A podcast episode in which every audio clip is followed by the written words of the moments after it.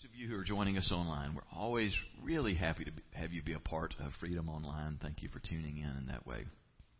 We are beginning a new series today. I'm glad that you're here on the holiday weekend as we dive into a new series. It's going to take us through the months of uh, September and October.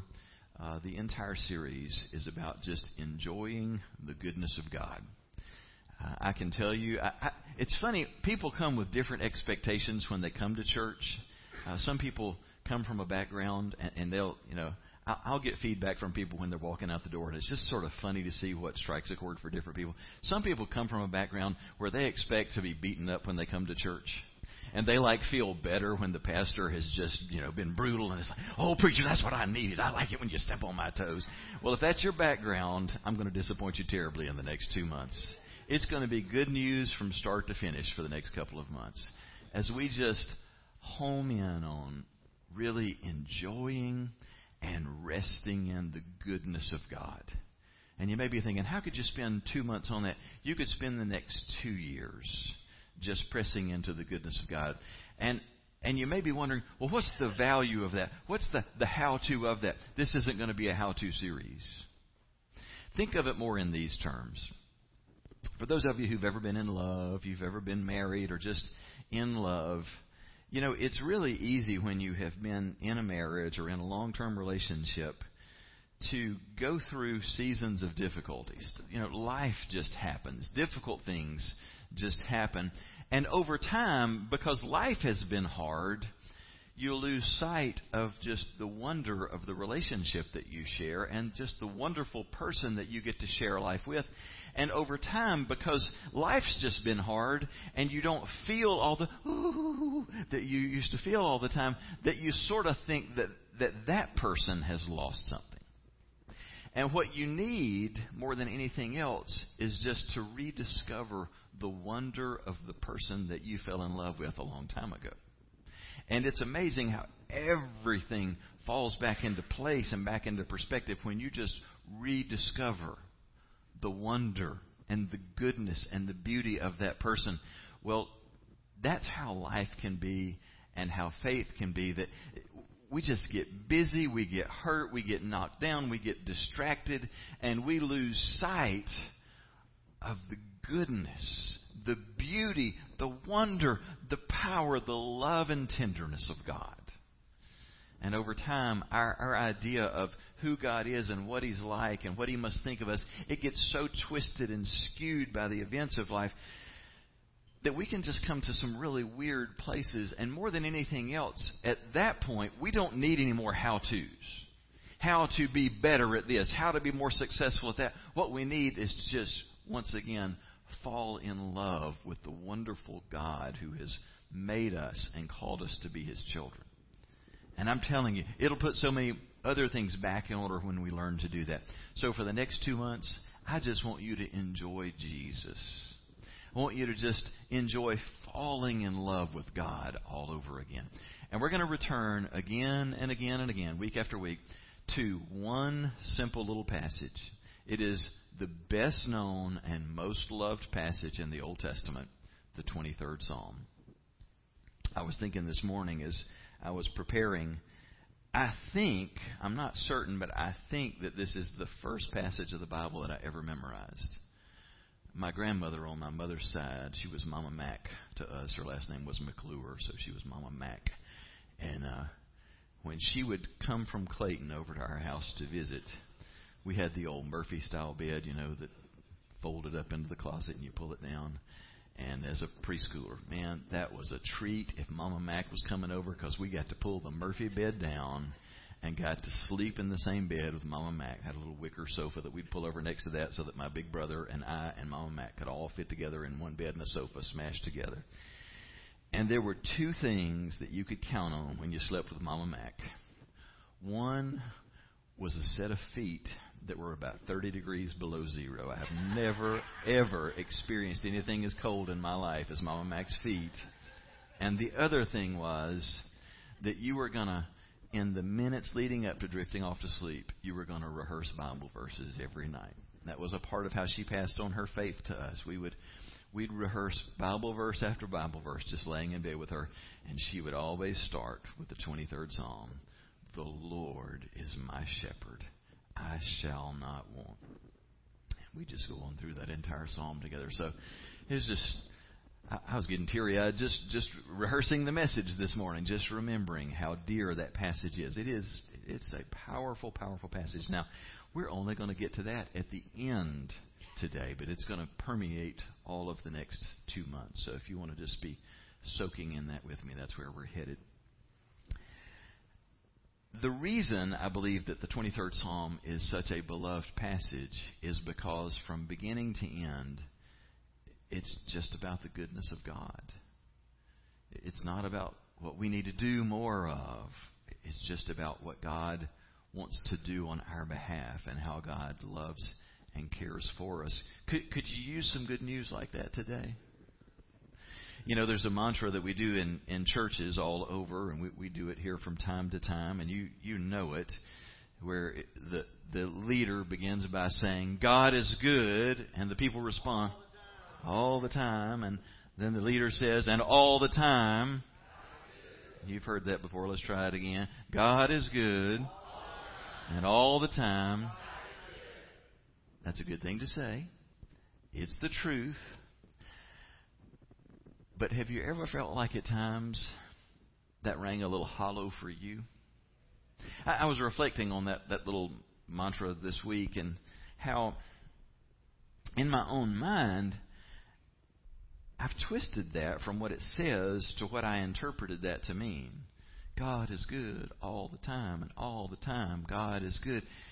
And how my mind so quickly translates that to because God is good all the time, all the time, life should be good. Is, is I mean, you probably don't do that, but my little twisted mind does that. Like, if God is good all the time, then all the time my life ought to be good.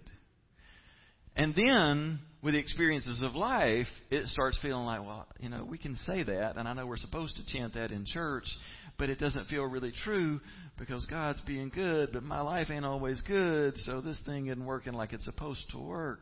You ever feel that way? Like, yeah, God is good all the time, but my life ain't so great all of the time. So this thing isn't working. To put it another way, we talk about God being good all the time, but is God good when you get really bad news that somebody that you love and care about deeply has a terminal illness? Is God good in those moments? Is God good when you are faced with the realization that your child is a full on, all out addict and that you can't fix that? Is God good when you get pink slipped and you lose your job and you have no idea how you're going to take care of your family or how you're going to keep from losing your house? Is God good when your body is racked with sickness and doctors can't offer you any hope? Is God good in those times? How good do you feel God is when in your life personally you are just absolutely overwhelmed with depression? to the point that you don't want to get out of bed, you don't want to see people, you don't want to do life. When you are so overwhelmed with loneliness, fear, or anxiety to the point that you can hardly function, is God good in those seasons? It's easy to say the right stuff in church, but can we just get honest enough to say it doesn't feel like God is good when we are overwhelmed with loss, with sickness, with where the, the only thing you can think about is, I thought this marriage was going to last forever, and now it's ending, and life as I know it is over now. And to hear people around you going, but God is good all the time, and all the time God is good. Isn't there a part of you that wants to sort of scream, I don't think so, when you're going through that? Because it doesn't feel like you're living in the goodness of God. Is God really good all the time? That's the question of the day as we start it. Is God really good all the time? Excuse me, but I got to lose two microphones here.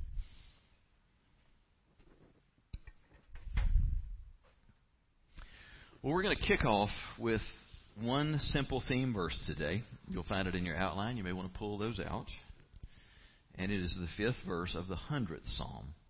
And I want you to say this one together with me. I want you to say it with some enthusiasm because it is the truth. When we're struggling with the question of how do I know if God is good? Let me tell you, when life is bad and it makes us question whether God is good, one of the best things that we can do is to rehearse the truth of God's Word and to just choose to believe it when life doesn't seem to, to tell us that. The 100th Psalm says this. Say it with me. The Lord is always good. He is always loving and kind. And His faithfulness goes on and on to each succeeding generation. I want us to do it again, but we'll do it antiphonally. I'm going to start the sentences or the phrases, and then you finish it good and loud. Ready? The Lord is. He is. And His faithfulness to each succeeding generation. Yes and amen. When life really stinks, and when the devil is whispering in your ear, God isn't good, He doesn't care, you answer back with the hundredth psalm. God is good always. He is always loving and kind. And in fact, His kindness just goes on and on to each generation. Today, I'm only going to do two things. I'm going to talk to you about what happens when we forget about the goodness of God, when we start living as if we're not convinced that God is good. And we'll spend most of our time focused on that. And then we're going to take just a little bit of time to overview from the 23rd Psalm eight specific ways that God wants to demonstrate His goodness in your life and all the good fruit that that's going to bear. So here we go, diving into that. What happens when I forget about, when you forget about God's goodness, four things that I want you to notice today. Thank you, Nick. I'm going to need that. Thanks, sir. Four things that will happen when you forget God's goodness. And it starts with this. Number one, I start taking credit for the things that God has done for me. You ever slipped into that mode? You don't usually realize it when you start doing it. That I am now taking credit for what God has done for me. But it's easy to do. And it is a trap. It's a trap in a bunch of ways. And ultimately, it causes all kinds of stress and eventually depression. And here's the really scary thing and it will bring down the judgment of God on your life when you start taking credit for what God has done in your life. And it is the most natural thing in the world for us to start acting and thinking like the way that I got to where I am is because I just worked hard. It's because I'm a little bit smarter than the average bear. I, I did a little extra. I, I did my homework. I put in the extra time. And that is why I have what I have. It's why I drive what I drive, why I live where I live, why I have these people in my life because of what I have done. The moment you start thinking like that, you are on the, the fast and slippery slope to a terrible place. Now, the scriptures warn us again and again about the danger of starting to think that the good things that God has done in our lives, that we accomplish those things. Jesus talks about in Luke chapter 12 that there was a rich man. He was already filthy rich. And he had just a banner year where his riches just got multiplied. So he went from being a millionaire to being a ridiculous multi multi millionaire. And he said that the man looked around and realized, I don't even have enough room in my house and my barns to store all that I have. What shall I do? Don't you feel sorry for people like that? They just can't figure out where to invest all of their money. He said, I know what I'll do. I will build bigger barns and when I have bigger and more, then I'll just kick back and relax and just enjoy the life that I have made for myself. And so that's what he set out to do. But Jesus said that night, the Lord said to him, You fool, tonight you will die. And then who's going to enjoy all of your wealth? And Jesus said, You need to look out because this is how it will be for anyone who mishandles the wealth and the blessings that God brings into our lives. See that guy? He, felt like he had all that he had because of what he had done.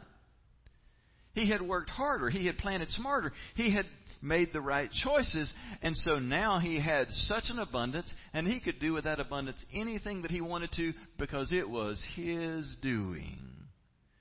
He gave no thought to the fact that the only reason that he was enjoying good things was because there was a good God who had poured out on him so much more than he deserved. And his unwillingness to recognize that and to give thanks for that and to live with a heart of gratitude cost him. It cost him everything. That's a sobering story, isn't it? That's not a little feel good bedtime tale. That's Jesus saying, You better wake up and realize God is the source of every good thing we have. Paul in 1 Corinthians 4 asked this question. It's a good question. What do you have that God hasn't given to you? That's a, that's a question to go home and ponder for the week. What do you have right now that God didn't give you? Anything good that you have. And if all you have is from God, why act as though you're so great and as though you accomplished something on your own? Well, I think the answer is pretty obvious, isn't it? We ought not. we ought not to do that. That'll put us in a bad place. Paul in Romans 1, if you go back and read the whole of the chapter, the second half of Romans 1, it is just this very vivid description of the downward spiral that people can fall into from what seems to be a not such bad place to just a horrible place where they're doing unspeakable things that they never dreamed that they would ever do. And Paul just paints a picture of how we just work our way kind of down the toilet bowl, just to the very bottom. And he starts out by talking about where we begin in this downward spiral. And in verses 21 and 22, he says this They know God exists. That's a pretty good description of most of us. Do you believe in God? Oh, yeah, I believe in God. I believe in Jesus. They know God exists, but they don't give him credit for all that he's made, and they're ungrateful. Well, that's not a good thing, but it doesn't sound too bad, does it? They just fail to recognize that he's the one who's done everything good, that he's the one who's given us everything good, and they, they aren't grateful for it. And he says, and then their thinking becomes confused, and their hearts fill up with darkness and they think they're wise, but they really have become fools. And if we took the time to go on and finish the chapter out, you would see that just leads to the next step in immoral behavior. And it, it's just the beginning point of going to a place when we start thinking in a way that leaves God out. As if the life that I have is the life that I've made for myself, and the future that I'll enjoy is the future that I will make for myself everything you have in life your health, your freedoms, the strength to go to work, the ability to have a car to drive, a job to go to. You have it because God gave it to you. And, and I know we may say, well, I went to school for a long time so that I could have this. I worked hard to get these advances.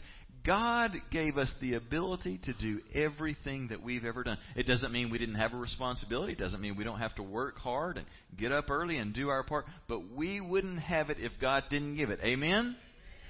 It's a fact. Acts 12 is another sobering reminder of what we're talking about. In Acts 12, uh, King Herod, this is the same Herod that Jesus knew that he lived under in his adult life. Herod was speaking uh, to a crowd in Palestine and as he spoke, he came out, you know, in his formal royal robes to deliver an address. And as he speaks, it's people who aren't crazy about him, but they do what sly people would do in his time.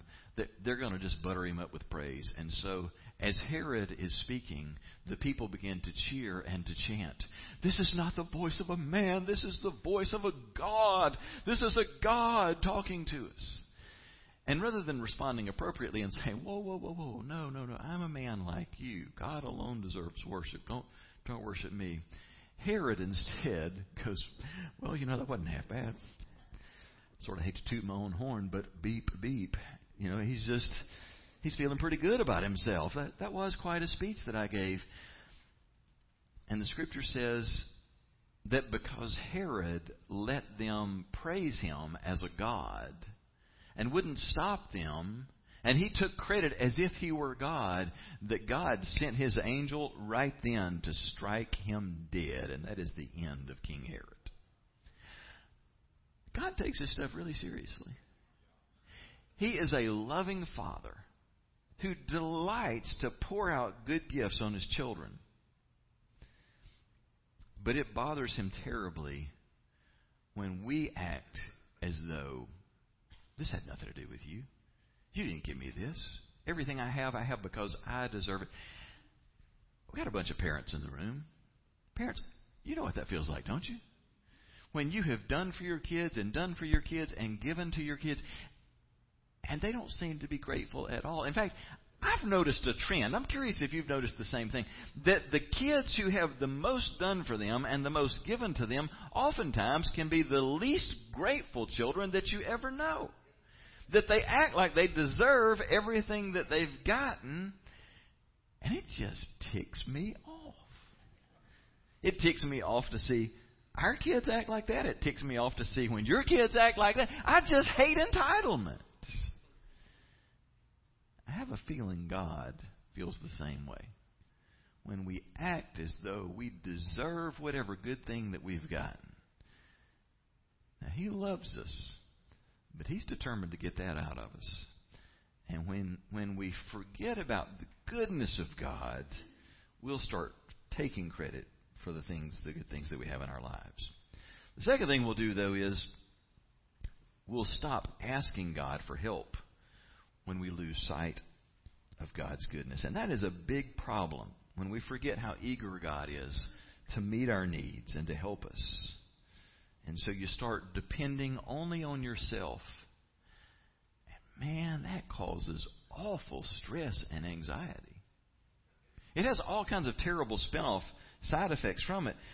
God is the one who is waiting for us to ask, who loves to supply when we ask. He's never taxed. He's never oh, overstressed about how He's going to meet our needs. He's the one who, more than 20 times in the New Testament, says to us, Ask me so that I can give to you.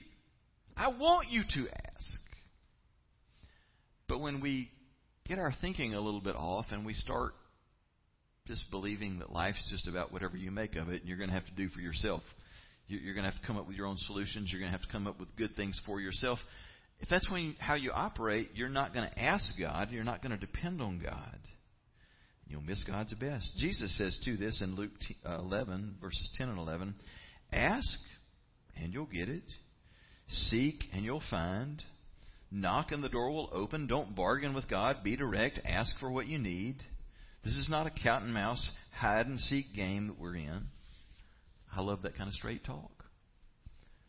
Jesus just very plainly says there's not all these list of prerequisites. He says you just need to ask. You need to knock. You need to seek because the Father wants to come through for you. He's not playing a cat and mouse game with you. James says you don't have because you do not ask. And you know, when you get to this place that for whatever reason, there's a bunch of different things that can lead us to that place where we function as if God's not in the equation, that it's just up to us. When you get to that place, have you ever noticed what it does to your prayer life? You either stop asking altogether, or when you do pray and ask God for something, it sounds like Charlie Brown's teacher talking. Wah, wah, wah, wah, wah, wah. You know, it's just noise. We just start saying trite religious things. Lord, would you lead, guide, and direct, and would you bless and be with, blah, blah, blah. And if it be your will, would you help in this situation? Believing that nothing is going to change because I prayed. I mean, wouldn't you hate to know how many of the times that you prayed that, that the truth of the matter is that you didn't believe, not not one ounce of you believe that your prayers affected what God did or the outcome of a situation. Wouldn't it be sickening to know how many times we prayed those kind of faithless, tepid prayers? The devil loves to get us to that place. He does not fear people who pray like that. People who believe God and I never team up for great outcomes. I just pray when I do pray because it's a a ritual thing to do. Oh, the devil loves Christians like that because they are no threat to his kingdom. But the scriptures call us to live life in a completely different way. The writer of Hebrews in Hebrews 4:16 says, "So let us come what? Come boldly to the throne of our gracious God. There we will receive his mercy and we will find grace to help us when we need it the most." How bold are you when you come to God in prayer? How bold are you when you ask? How big or small are you willing to ask God things for? I mean, we just prayed for some pretty big stuff when we started out, didn't we? There's a Category 5 hurricane. It is a monster. It is bearing down on the Bahamas. Is it crazy that we would ask God to intervene? Or, as just intelligent, modern people, do we just sit back and go, well, it's just going to be what it's going to be? The meteorologists have spoken. Jim Cantore is on the scene. People will die. I'm sorry. Or do we boldly go before God and say, God, have mercy. Have mercy on these people because of your goodness and your power. You're the God who speaks to nature and puts things back in order. God, would you intervene? Do we believe that God hears and responds because we just simply call out in faith? And we trust the goodness of God. Can we trust Him with things like that? I think if we could just be real honest and have a dialogue this morning about this, that a lot of us would probably fall in a place of saying, I believe that in theory, but how do I get back there? Because I know, I've watched it so many times, I've experienced it, I've walked with so many other people through this. There is a progression, and see if you can identify with this. I, I, I have seen this over and over. There's a progression that seems to happen when a person comes to faith in Christ and they learn this wonderful truth that we're talking about. You're a child of God. You now, when you pray, you get to, I mean, when it says go boldly before the throne of, of God with confidence, you, you can do that because you have been made like Jesus. You haven't been made into a God, but you have been made into a son or daughter of God. You are a joint heir with Jesus. The rights of Jesus are now the rights of you. When you go to God and ask for something, it's like Jesus going to the Father and asking for something. And when Jesus does that, bam! Things happen. History is changed. Lives are changed. When Jesus says, Father, would you do this over here? We need this. Would you do it? And we're like, whoa, I like it when Jesus does that because things happen. And when you start out and discover this powerful truth, hey, Forrest, when you do this, man, the Father is ready to jump in. It's like Jesus is talking. And it's amazing how early on in our journey, we start doing this boldly and we just end up wide eyed because it's like, you ain't going to believe this, but I asked and God did it. He did the impossible. And He did it fast. He did it big. It was just, whoo, God showed up. And for a while, it's like everything I pray for, God's just pew, pew, He's just blowing things up. He's putting things back in order. But then some time passes. And you start running into some things where you come and you ask boldly and you believe God, and now you're expecting an answer in 3.5 seconds because His track record is good. In the six months you've been a Christian and been praying, it's a batting a thousand. But now you start praying for some things and you don't see the power of God just suddenly showing up and lives changed and the enemy destroyed and there starts to be some passing of time where you don't see the fruit of your prayers. And the more that gets repeated, the more you start going, I don't know what happened, but something ain't working. Something seems to be broken. What's up? And over time, what's easy to have happen is we start thinking somehow this prayer thing doesn't work anymore for me. And so we either stop asking, we stop believing, or we start praying these watered down, well, Lord, if it be thy will, prayers. We don't see the power of God anymore. We don't boldly go before the throne of grace. What's going on? And how do we get back to a place where we come boldly and we believe God in a big way? How do you learn to trust again when you feel like this thing hasn't been working. God hasn't lived up to his end of the bargain when I have asked. How do you learn to trust? I want to tell you the simplest fact about that. I mean, this is so simple. The way you learn to trust God again, the way you develop faith again, is exactly the same way that a child learns to trust its parents and learns to trust people in life. It is, it is the cycle of trust. It is the cycle of confidence. And you've been through this cycle thousands of times when you were growing up. It's actually one of the most critical things that ever happened in your human development. And it started in a big way in the first two years of your life. Freud wrote a lot about this, and it was among the few things that he did, really did get right. That if this is done well, then you're going to grow up to be a well adjusted adult. And if it doesn't happen right, then you're going to have problems in relationships all of your life. This cycle of trust is very simple. It's got four parts. The first part is a child identifies an unmet need. A child in its earliest stages realizes, I'm stuck in my bed and I can't get out. I'm stuck at the bottom of the stairs and mommy or daddy's upstairs and I can't get up the stairs. I got a poopy diaper and I can't do anything about it. I'm hungry and I can't go feed myself. They recognize an unmet need. The second thing in the cycle that they do is they give voice to the unmet need. They are making an appeal for somebody else to meet this need. When we're infants, we all pretty much did that the same way. We just make a lot of noise.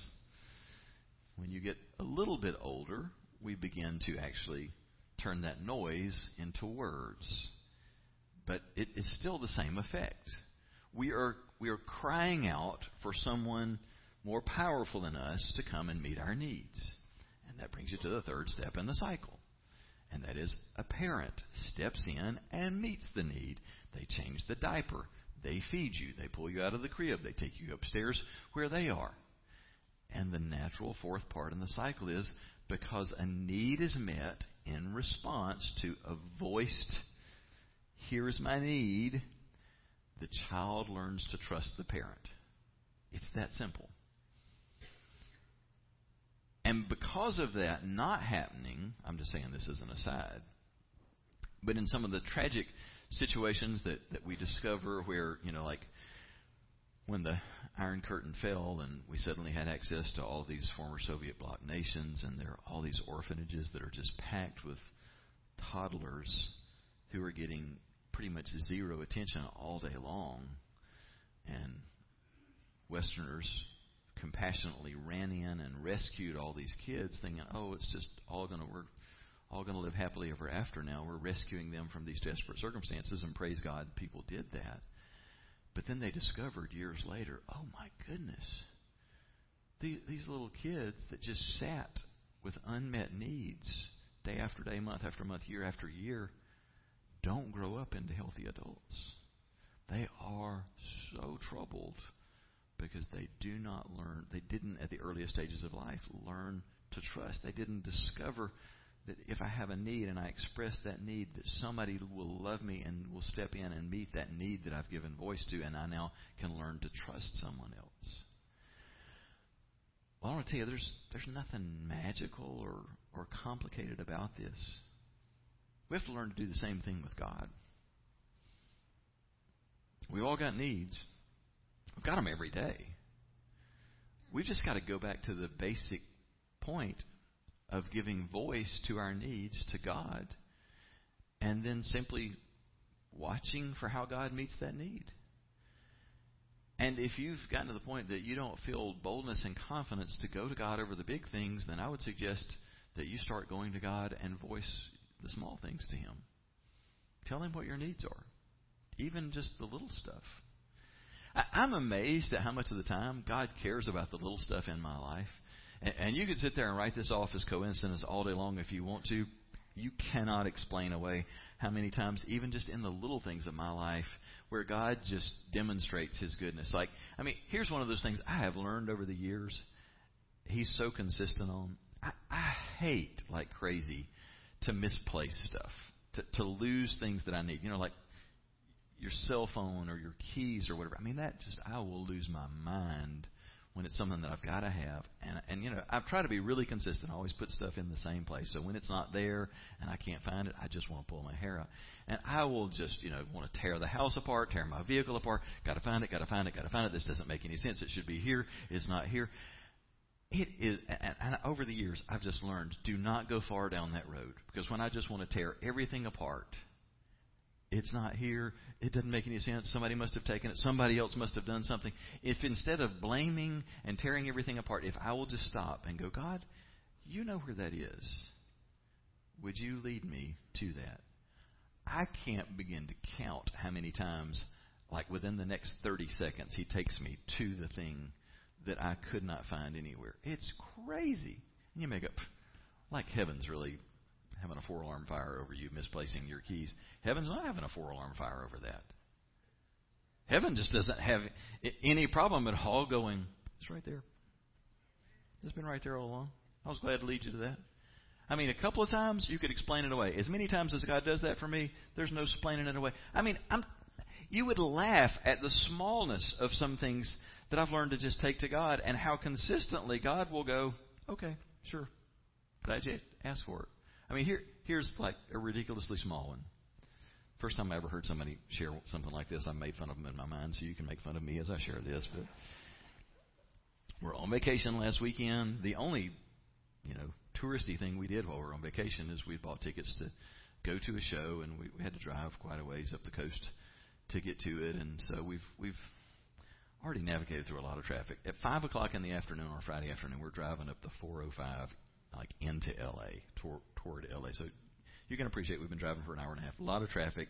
I get a little stressed by that. I'm not crazy about being in that much Los Angeles traffic. So we're going to Hermosa Beach to go to a show that night, and we get to Hermosa Beach, and man, the streets, every direction you look, is just solid cars parked everywhere trying to find a place to park, and man, just we're circling, circling, circling. Everywhere we look, all of them are special. You know, every time I start to pull into something, 15 minute parking, and we're going to be there for hours. And so, it, just the longer we look, nothing is available, and there are lots more people arriving. And I'm like, we've circled this whole area of town three times, not going to find anything. And it's like, finally, you hear the voice of the Holy Spirit going, hmm, think you might want to ask about that? I'm like, dummy, why? Been driving around getting frustrated and stressed. We're never going to find a place to park. Lord, please, would you just let there be one parking space open up? It is not 15 seconds, and it's like, oh, here we are right at our destination, and there is a prime space, and there's it's the only space I saw the whole time we were driving that had no time limit on it. Anyway, I know how I know how small and simple and silly that sounds. Okay, you can make fun of my illustration. I'm just telling you, I don't care how small it is. If you care and you're getting stressed about it, Jesus cares.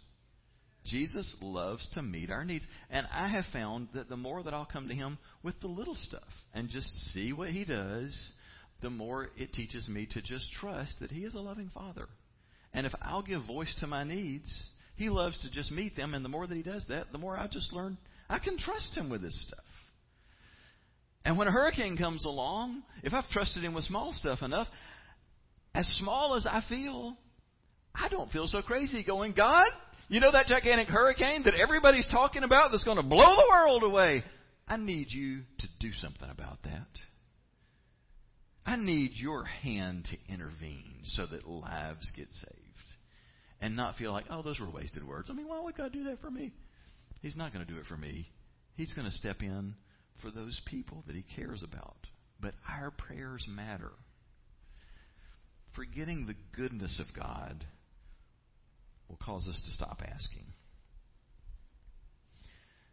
David in Psalm 69, he learned, he demonstrated how, how to pray boldly. And he said, Answer me, Lord, in the goodness of your constant love. In your great compassion, turn to me. The important thing that I want you to notice in that is this. I think sometimes we, we have become convinced that God's goodness doesn't spill over into our lives in the way that we wish for, in, like in terms of answered prayers, because we think that God's response is tied to our goodness. That we feel like, I don't really get to ask for that and get an answer unless I've been a better Christian. If I were a better Christian, I could probably I could probably have a little clout and get to get that from God. By the way, you know how we'll express that? One of the ways that we'll express that thought? I don't think I've been good enough that I could get that from God, but I tell you what, I'm going to ask the preacher to pray for it. Because I bet he's at a higher rank. He's closer to Jesus. and he might could bring it down. Can I tell you something? Jesus just has children. He doesn't have privates and corporals and sergeants and lieutenants and, and pastor generals. It doesn't work that way. This ain't the military. This is the family of God. And He loves when His baby girls and His baby boys and His big boys, He loves when any of us just come to Him and say, Father, I need this. And I'm asking for this not because I've been so good that I deserve it, but because you are so good that I can trust you with it. It's about the goodness of God. It's not about our goodness.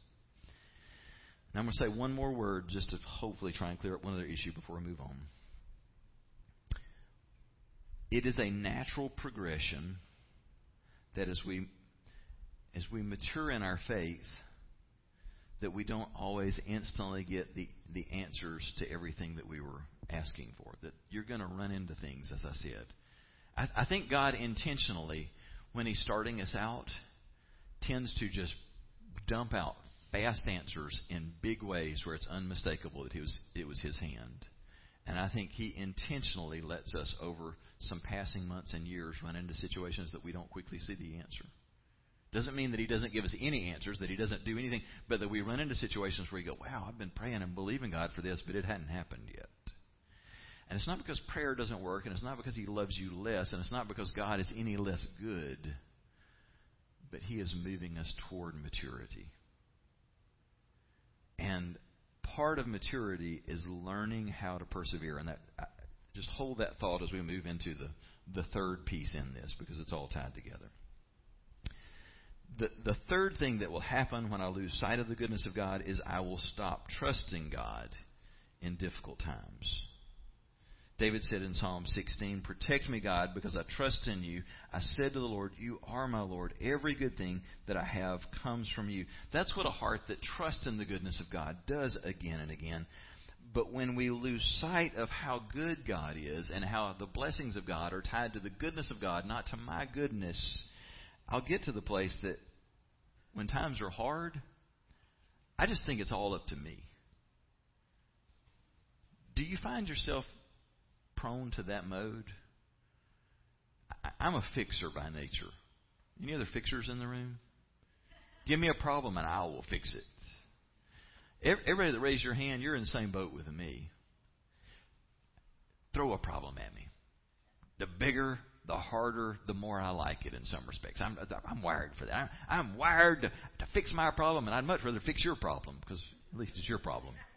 I feel like I fixed it anyway. If it didn't work out, well, you should have done a better job with what I told you to do. You know, that feels good for me anyway. When real difficulties come, if I lose sight of the goodness of God, when the difficulty hits, I immediately get into ramp up mode. All right, here we go. You know, Barney Fife on the scene. What are we going to do? We got to take care of this. Let me put a bullet in my gun. I'm ready to face this. What am I going to do to solve this problem? Instead of going, okay, this is a serious situation. The doctor's report was not good at all. Losing a job, very serious situation. Huge financial crisis, very real problem. Instead of going, all right, what are we going to do to fix this? We need a three-step plan. What are we going to do to put this back in order, get to get to train back on the tracks and moving again? Is it my job to fix it as a first response? Or is it my job as a first response to go, ooh, this is a serious situation. Better see what God says about this. I better take this to Him and see what He wants to do and what He's saying in the middle of all this. Here's what Paul said in Romans 5 about these kinds of things. He says, We can rejoice too when we run into problems and trials. That is not my nature. Is that yours? Woohoo! Times are hard. Party! Now he says, We can rejoice when we run into problems and trials, for we know that they help us develop perseverance or develop endurance. And endurance develops strength of character. Boy, doesn't the world need more people like that with strength of character.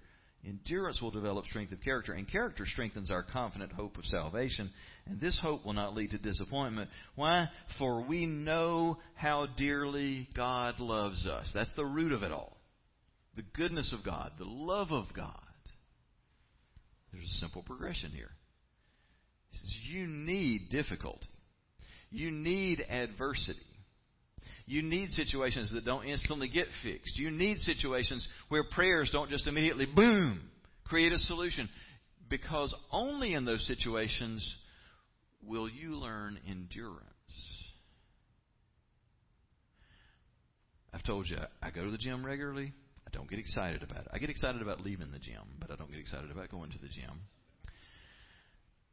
Jackie's so much more faithful about this. So she's the one who's had to, over the years, help me really learn to be more committed to that. And like, it, it used to drive me crazy, but we need people to push us. And you know, whatever I would do in the gym, she would always be pushing me to do more, to try something else. And so, like, you know, she's got a trainer, so she does stuff the way it ought to be done, and I'm like, leave me alone. I want to just get in and get out of it. You know, she's pushing you to do more, so she's like, you really need to try the AMT. You need to get on. You really need a good cardio workout before you do the weights. I don't want a cardio workout anyway. So start doing that. Finally, I listen to her, and I'm like, all right, I'll I'll get on the AMT every day, and I'll start with that. And get on there, and you see people who are doing that the way it, that it ought to be done, and they're just man, they're tearing it up. It's cranked up. I get on that thing, put it on level one. I'm like, I could go all day on this thing. And that's where I started out. Just, you know, I would just every day, I just get on there and do level one. And I'm like, I can hang with all these people. You look over at the person next to you, they're on, you know, like level 10, level 12. And I'm like, well, we're going to pretend like that dial didn't work on mine. but after a while, you know, it just starts dawning on me. I would have to do this for three hours to do myself any good. Why? Because there's no resistance. It's like boxing at the air. You know, there's just nothing, nothing to it. And so over time, you learn I got to stay on here longer, and I have to increase the resistance. It's got to push back. It's got to be harder. And so now, yes, years into this, I'm like, I can't walk in the gym without starting out with 30 minutes on the AMT, set on level 10 before I get to do any other exercise. Because I've just learned I can't get my heart rate up. I can't strengthen my cardio if I don't have the right amount of resistance pushing back. Life works that way. If everything goes smoothly for you, if you always get what you ask for the moment that you ask for, and it's just nothing but blessing, blessing, blessing all the time, and there are plenty of people preaching that garbage. Like it's just supposed to be nothing but just ponies and, and sunshine and rainbows all the time in your life because God just only does that for us. That doesn't work in the long haul. The truth of the matter is, people in your life are going to get sick. People in your life are going to get addicted. There's going to be jobs lost. There's going to be setbacks. Stuff is going to happen. People are going to die. Vehicles are going to break down. There are going to be seasons of abundance. There are going to be seasons where you don't know how you're going to pay the bills. And we need those seasons of difficulty. We need to have times where we pray and we see the heavens open and God just boom doing what we need done. And it builds our faith, and God gets glory. But we also need to learn endurance.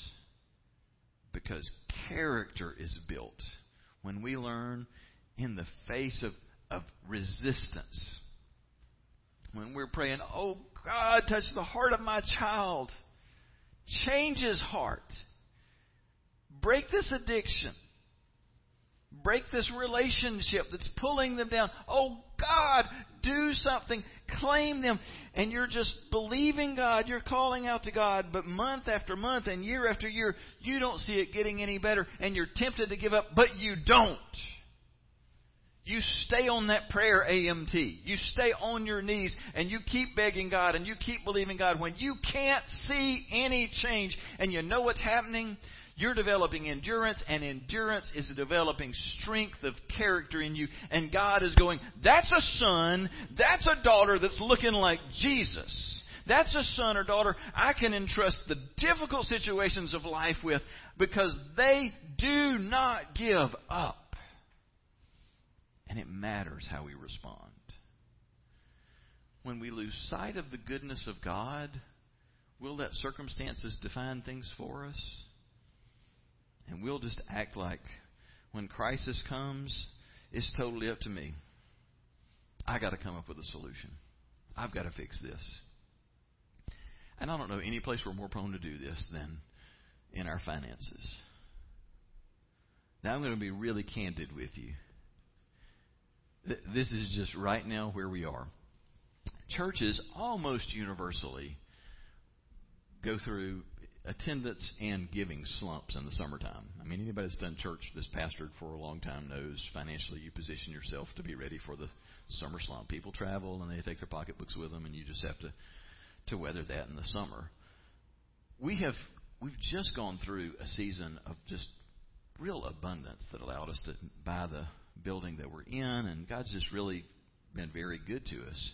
But that year of abundance came to an end this summer, and we have gone through one of the worst summer slumps, maybe the worst summer slump I have ever seen a church go through, like on a percentage basis. It was for three solid months, our giving just tanked. Now there were some specific things that went on that that impacted that, but regardless of the reason, you know, just a major, major shortfall for three straight months.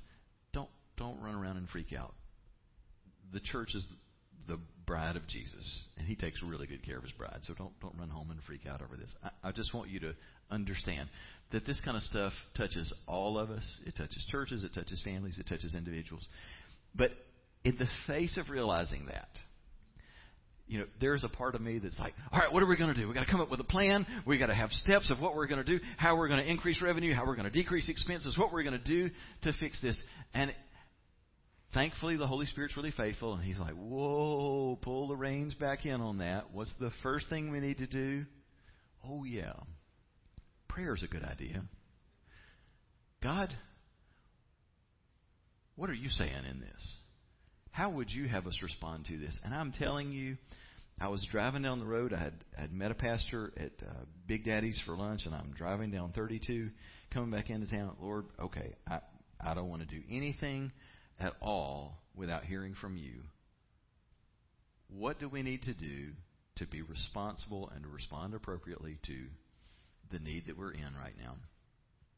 I felt like the Lord spoke such a clear word. And I, I love it when He doesn't say like pray and fast for six months and then I'll you know give you this. It's like no, within you know a minute. Felt like he gave such a clear word that he said you're immediately running to all the things that you're going to cut and you know eliminate and reel in to dial back expenses to make sure that we just get this thing fixed. And the word he gave was so clear. He said you need to step up the generosity of the church. You need to give away even more in this time as a declaration of faith. You need to bless other ministries in a season of need. And everything in you is going to want to go, that's not what you do whenever there's a shortfall. You, you rein it all in. And he's like, no. that, that's what you do when you have to fix it because your resources are limited. Mine are not. So make sure that, that you're more generous than ever through this season and call the people of the church to be generous as well. We have a part to play in this. I share that just to say you can't tell me that every single one of us doesn't run into that same dilemma in our own personal lives and with our own families. You go through seasons where, for whatever reason, whether it's a change at work or you just had a bunch of medical bills or the roof had to be replaced or vehicle broke down or whatever, that suddenly you feel like, oh, big financial crisis. It's really not, but it just feels like in that moment, oh, the, the sky's falling. What am I going to do to fix this? And we try and create our own solutions as if it's up to us instead of trusting in the goodness of God. I belong to God as much today as I ever have. This is Jesus' church as much today as it's ever been. And Jesus is always faithful to his bride. He's always faithful to his ch- the children of God. So I can just rest in that. And whatever he says about the situation, we can do because he didn't let his kids starve. Amen? So when you're faced with difficulty, remember passages like Philippians 4:19, and this same God who takes care of me will supply all your needs for his glorious from his glorious riches which have been given to us in Christ Jesus. So the next time you're in a bind and you are coming up with your own solution of what you're going to dial back, instead of dialing back, how about dialing up the Lord in prayer and saying, Lord, what do you say about this? What do you see and how should I respond? Fourth and final thing, when I forget about the goodness of God, I become pessimistic about the future. I expect the worst. I begin to rehearse the worst. Faith visualizes and rehearses positive God defined outcomes. That's what faith does. Do you ever just let yourself visualize this? What would God want to be the outcome here in this really difficult situation? Because when I forget about the goodness of God, I just start picturing the worst that could happen. And in the name of, well, I just want to be prepared for it in case it happens. No, that, that's rehearsing the, the wrong outcome. That is, that's building the opposite of faith. That's building fear. Faith visualizes and rehearses positive outcomes. David, who faced as much adversity as anybody I can think of, he said this I would have despaired. You ever been to the place you could say, I just about despaired? I would have despaired unless I had believed that I would see the goodness of the Lord in the land of the living. Somebody say yes and amen. Been there. You know, th- th- what David is saying is, I was in a bad place. I was in a really bad place and I didn't need somebody to tell me about heaven. I would have given up. It would have broken my spirit if I hadn't been confident that I would see with my eyes the goodness of God right here in the land of the living.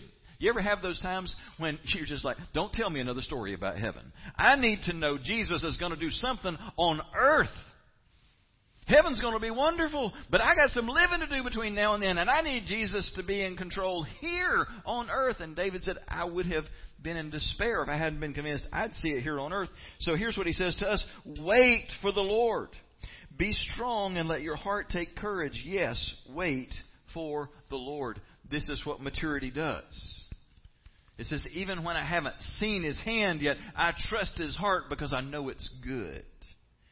Hope is just this hope is anticipating God's goodness.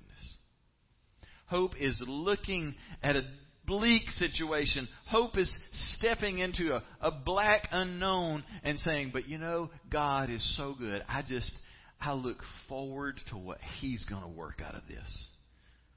In the natural, this looks like hell on earth. In the natural, this looks like darkness winds. In the natural, it looks like Nothing but bad could ever come from this, but faith and hope step in and say, I can't wait to see what a good God does when his child walks through this. God gets glory in that. Now, some of you are pretty uptight because I'm about out of time, and you're going, He's got eight points left to preach. No, I don't. No, I don't. See, I preached all my points. You ever get to the end of the show and they say, stay tuned for a two minute preview of next week's episode. That's what you're fixing to get. Your two minute preview of the goodness of God. Because you're going, you said you're going to preach all these weeks on the 23rd Psalm and you hadn't touched it yet. Now you're going to get a two minute preview of the 23rd Psalm. We talked about what happens if we lose sight of the goodness of God. So let's bring the goodness of God, just a snapshot of it, back in focus. The 23rd Psalm, where we're going to be for the next several weeks. First of all, let me just read it to you. You can follow this in your outline. The Lord is my shepherd. I have all that I need. He lets me rest in green meadows, and He leads me beside peaceful streams. He renews my strength. He guides me along right paths, bringing honor to His name. Even if I go through the deepest darkness, I will not be afraid, Lord, for you're with me. Your rod and your staff protect and comfort me. You prepare a feast for me in the presence of my enemies. You honor me by anointing my head with oil, my cup overflows with blessings. Your goodness and love will always be with me each day of my life, and I will live forever in your house. I just want to name eight specific blessings that the goodness of God that, He wants to pour out on you and that we can learn to receive and tap into. We're going to talk about in the next several weeks. The first one is this that He'll meet my needs when I'm worried. When I'm stressed out and I don't see the answer, we can trust that He'll meet our needs. Secondly, that He will teach me to relax when I'm stressed out. That He is determined to give you rest and to give you peace. Sometimes He's He has to knock us down to get us to lay down, but He's going to teach us to rest. That He will replenish my strength when I'm exhausted. I, I hear people all the time. You ask them how they're doing. I'm good, but I'm just tired. I'm just so tired. He wants to renew your strength. He'll guide me when I'm confused. One of the most frustrating things in life is to not know what to do next. And He wants to give you guidance. It says, He guides me along right paths where I don't have to just make it up, and that brings honor to his name. Fifth, he will walk with me through my darkest and most dreadful days. So many times we fear, what if my worst thing that I ever dream of, what if that were to happen? And we discover that even in the deepest darkness, and you, you don't get a pass on, on going through deep darkness. Sometime it's coming in your life, but you don't have to be afraid of it because what you discover is, even as you're going through it, there is this overwhelming sense of peace and of the presence and love of a good God. And it's like, it's shocking because, okay, the worst thing I could have imagined happened, and yet I've got peace, and I know I'm going to make it through okay because He's here and He cares so much for me. Sixth, He'll protect me when I'm insecure. Seventh, and this is my favorite one we'll talk about, is He will publicly show His favor on my life. Man, favor is a good thing. The favorite child gets what the other kids don't get. Most favored nation status means a country gets benefits and privileges that no other countries get. When you got the favor of God, you get what everybody else does not get. And then finally, He'll be good to me no matter what happens. Now, the world has trained you to believe that you are totally dependent on your job, what's in your bank account, what's between your ears to get by. That's what's got to get you by.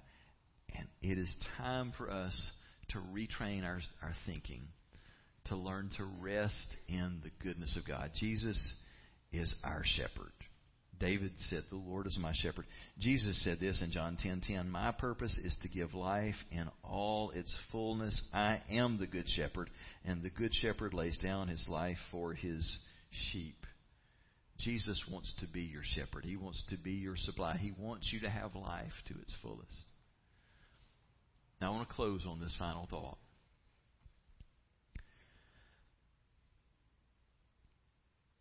I know that there are some people in the room and some of you who are watching and listening online who feel like all this talk about the goodness of God that, that that's nice and that's that's wonderful if that works for you.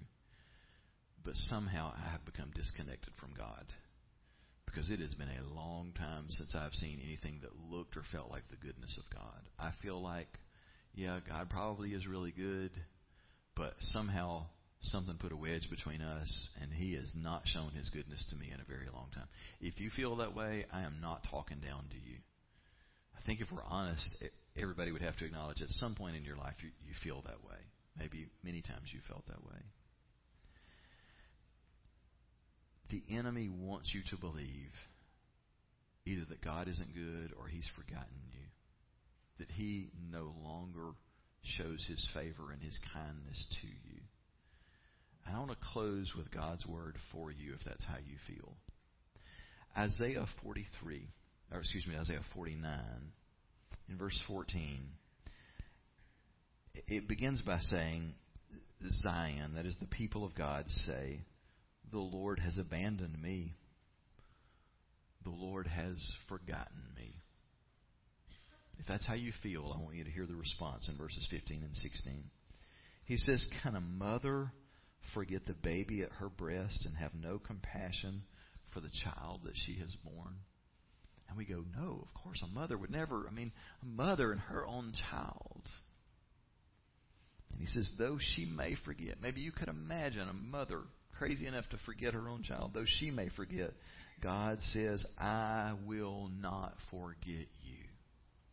See, I have engraved you on the palms of my hands. Those words were written and spoken 600 years before the cross. Jesus says, I've never forgotten you.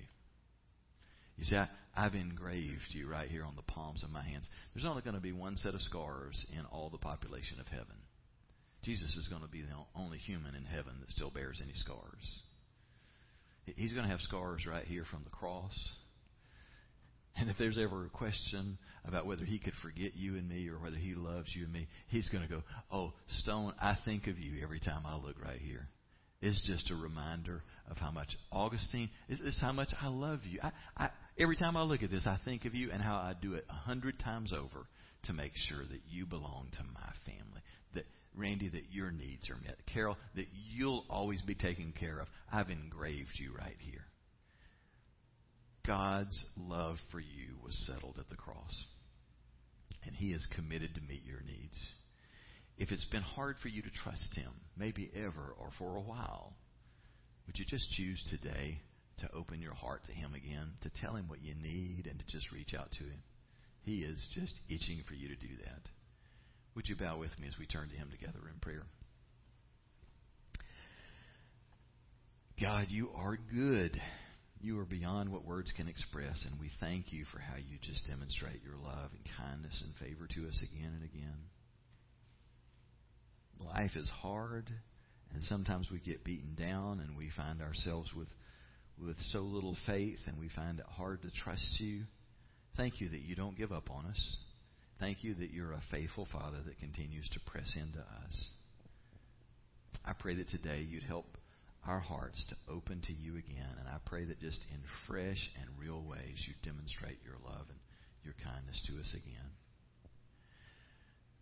If you need today to open your heart up, to trust Christ for his forgiveness in your life, and to become a part of the family of God, to just for the first time really begin to experience the love and the goodness of God, it's not complicated or hard to do. It just begins with a simple prayer of faith.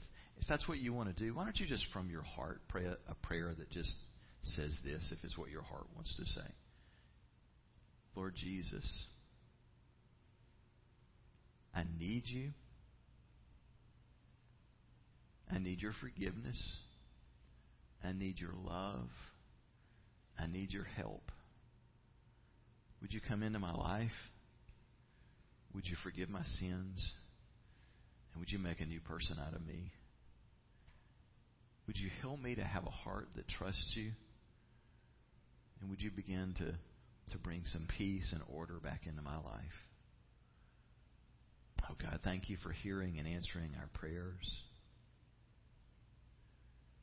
If you're a Christian, but you just know, boy, I have I've been living my life as if it were all up to me, and I haven't been trusting good and I God, and I haven't been really believing in His goodness, but I want to open myself up to that. Would you just tell Him that?